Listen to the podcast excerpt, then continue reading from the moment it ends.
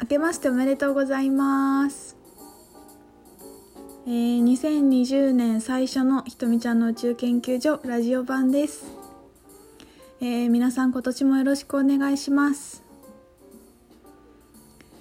えー、どんなお正月を皆さんお過ごしでしょうか？おせち食べたり初詣行ったりした人も多かったのか？たまたとてもあの自分らしくみんなが過ごせたのか、えー、分かりませんがいいお年良いお年を迎えていたらいいなと思う今日この頃です。いやーなんかあのーいろいろいろんなことあったから話したいことはいっぱいあるんですけどもうおせち料理も食べカニも食べ結構もう胃が疲れ気味なので早々に七草がゆらしいものをね食べたい気持ちですけど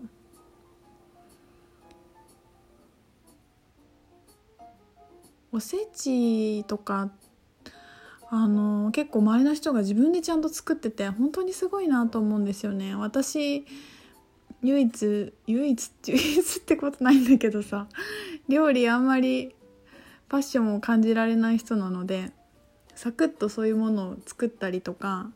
あの誰かのためにまあ一人暮らししてるっていうのもあるかもしれないけどまあ誰かのために料理したいって思う人本当にいいですよね。羨ましいなと思います。まあ羨ましいなって言ってもないんだからしょうがないよね。まあどこかでそういうそうだったけどなんか面白くなってきたって思うタイミングは出てくるのかもしれないんですけど、まあ、そんな感じであの美味しいものを食べさせてもらったお正月でありました。えー、と初詣はこの一番最初は、えー、と実家の方の氏神様にご挨拶してその後熱田神宮に行きましたね。あのすごい良かったですなんかなんかねすごい良かったんだよね あーなんかこう私のスピリットたちとその神社のスピリットたちがすごくこう何かを話し合ってることも感じられたしなんか行くべきことがあって行けた感じもしたしすごくなんかいい感じだなっていうのをすごく強く感じました。で郡上の方の神様にもご挨拶しつつあの今年やりたいこととかいろいろ宣言して手伝ってもらうようにお願いをしてきました。あのーあんまり私神様のってそんなに詳しくなくてどっちかっていうと宇宙人名ばっかり宇宙人バージョンの名前の方が好きでそっちばっかりだったんですけどここ最近なんかちょっとずつ神様の名前も詳しくなってきてちゃんと見たらあここってここの神様だったんだとかって思うことがたくさんあってでそれが私のえー、と父の実家である郡上八幡は城下町なんですけどすっごいいっぱいお寺と神社が狭いところにたくさんあるんですね。でそこでいつもあの氏神様としてご挨拶してたところに今年も行ったんですけど家族でしたらそこがの、えー、と一番メインの神様がねスサノオだったんですよね。気づかなくてそれ。ちょっとスサノオか好きだなみたいな。スサノオってあのなんていうのかな。結構わ悪いもの扱いされやすいんですけどまあいなんていうのかな。えっ、とやんちゃすぎてで暴れちゃうしひどいことしちゃうからアマテラスとかに追い出される神様なんですけど。アマテラスの弟だったかな？ちょっと忘れちゃったけど。スサノオがメインだったり、まあ、その隣にえっ、とお稲荷さんがいたりとかえー、となんか聖徳太子が祀られてたりとかあと鞍馬山の別院があったりとか。で近くに親鸞の浄土真宗のお寺があったりみたいなすごい面々でうわーっていっぱい並んでいてそこのお寺ちっちゃい頃から本当お散歩したりなんかお祈りなんていうのかなご挨拶したりスルーしたりしながらよく歩くお散歩コースだったんですけどでお地蔵さんとかもいっぱいいるし本当になんかねあのいろんな人がいっぱいいる場所なんだけどよくよくこう観察してみるとすごい面白くて。ねちょっと結構鞍馬山がそんな近くにあったっていうのはなんかびっくりでしたね。いろんな気づきがあったお正月でしたが。うーんと何を話そうかな。いっぱい話したいことはあるんだけど。そう私さっきねノートを書いたんですよ。実は結構前に一回ノートやめようと思って卒業しますとか言って記事書いてもう1年半ぐらい前かなでそのままほったらかしにしてたんですけどなんかね結構あの書く媒体によって自分がすごく変わるんですよね私は。あのブログはブログの私がいてメルマガはメルマガの私がいてラジオはラジオの私がいて例えばツイッターだったらツイッターの私がいて、まあ、ツイッターまあそうだでもツイッターとフェイスブックとインスタも全然違うしやっぱそのえっ、ー、と何ていうのソーシャルネットワーク自体のエネルギーとか意図があるからやっぱどういう文章を書くかっていうのはそこになんかこうそれがベースになってくるとこはすごいあるなと思っていてメルマガとか明確に違うと思うんですけどすごくクローズなところであのだからこそ書けるオープンにしてないから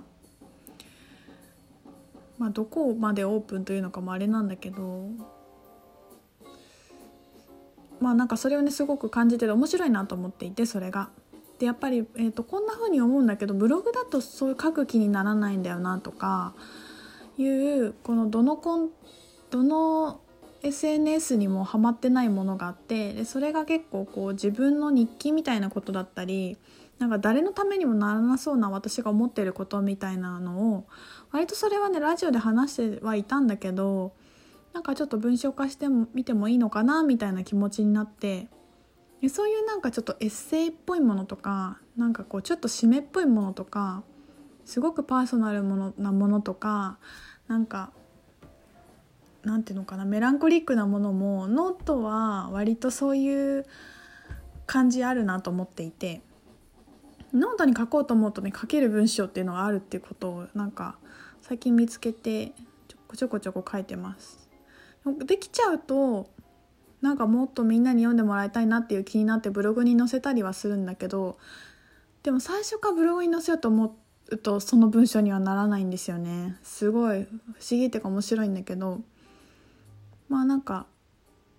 うんなんかそんなことを思って最近ノートをちょっと書こうかななんて思っています。でその今日ノートに書いたのがえっ、ー、となんかお正月結構こういう人多いんじゃないかなと思うんだけど、まあ、親戚とか祖父とか祖母とかに、まあ、結婚しないのかとか子供をいつ産むんだとか言われるっていうことについて書いたんですね。でまあ詳しくは読んでもらえたら嬉しいんだけどあのブログにもシェアしてますのであの結論を簡単に言うと全く傷つかない自分がいてそんな自分を大事にしたいっていうようなことを書いたんですよね。めっちゃざっくりまとめてるけど。なんかその女の人ってやっぱ共感能力がすごくあるから例えば結婚いつするんだって言われたら怒るとか「お前子供産まないのか?」とか言われたら傷つくみたいなそういう自動モードにこうこれを言われたらショックであるに決まってるみたいなことってなんかこう日常的にたくさんあると思うんですけどで私はそういうのあんまり好きじゃなくて本当にそれその言葉に対して私はどう思ってるのかっていうところとそういう過去の記憶とか一般常識の中からあそれはみんながよく傷ついてる言葉だから言われたらショックに決まってる私だって嫌だみたいな。なんかそう後からなんていうの自分の一瞬の反応より後の思考でこう自分の感情を決めるみたいなことってあると思っていてで私はそういうようなことを祖母に言われたんだけどやっぱさ反応って0.1秒ぐらいの一瞬じゃない？何にも思ってないんだよね私は。何も思ってないんだ私